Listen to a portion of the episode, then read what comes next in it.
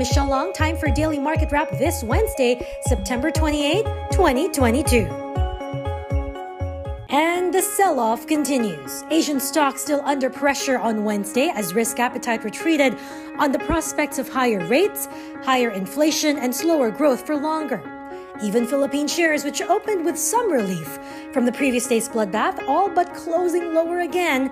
The index falling deeper into bear market, sinking back to the 5,800 level, lowest since October 2020. AB Capital's Jovis Vistan says even at these levels, he doesn't sense real fear in the market yet. Just look at the thin volume, he said.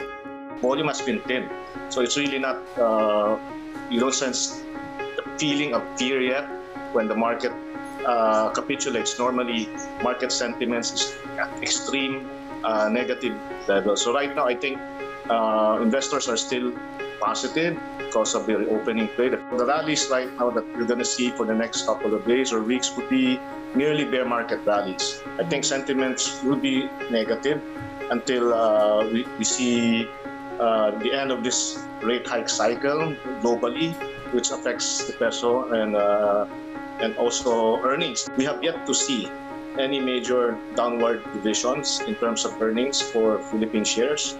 Um, I think that would follow eventually. But Regina Capital's Jemima Alfonso sees more downside. Stocks have been tanking for almost three weeks already.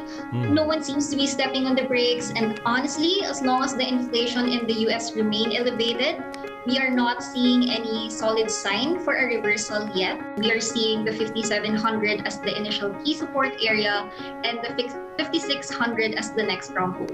Meanwhile, the peso closed at 58.98 against the US dollar, slightly stronger than Tuesday's record low of 58.99. The peso fell to as low as 59.02 during intraday trading.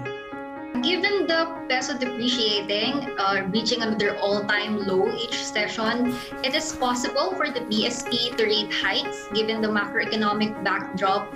But then again, BSP will surely try to find a balance between managing the plunge of the peso against the greenback and taming the inflation down. In corporate stories, Jollibee is injecting fresh capital into Titan Holdings, raising its stake in the private equity fund, which owns the Tim Ho Wan brand and company-owned Tim Ho Wan stores. The fund size will increase from 250 million Singapore dollars to 350 million, primarily for store expansion. Jollibee, which started investing in Titan in 2018 with a 45% stake, currently owns 90% of Titan. The group owns 11 Tim Ho Wan restaurants in China with a goal of hitting 100 outlets in the next four years. But in all, the Tim Ho Wan brand operates some 67 outlets in Asia, mostly franchise stores. Aside from Tim Ho Wan, Titan also owns Tiong Bahru Cake. And the Philippine Bank of Communications enters into an insurance distribution partnership with Etiqa Life and General Assurance Philippines. The partnership will be for 15 years. Etiqa brings to the table coverage with over 1,600 hospitals and clinics nationwide, while PBCom brings a network of 95 branches across the country where it can sell both life and non life insurance. And finally, the Lucio Tan led MacroAsia, which is currently engaged in aviation support, confirms plans to revive its mining business. The company says it plans to spend some $13 million to develop its nickel mine in Brooke's Point, Palawan. In 2021, MacroAsia's mining unit signed a memorandum of agreement with Galmia Nickel for the exploration and eventual mining operations of the Infanta Nickel project as it hopes to ride the commodity boom.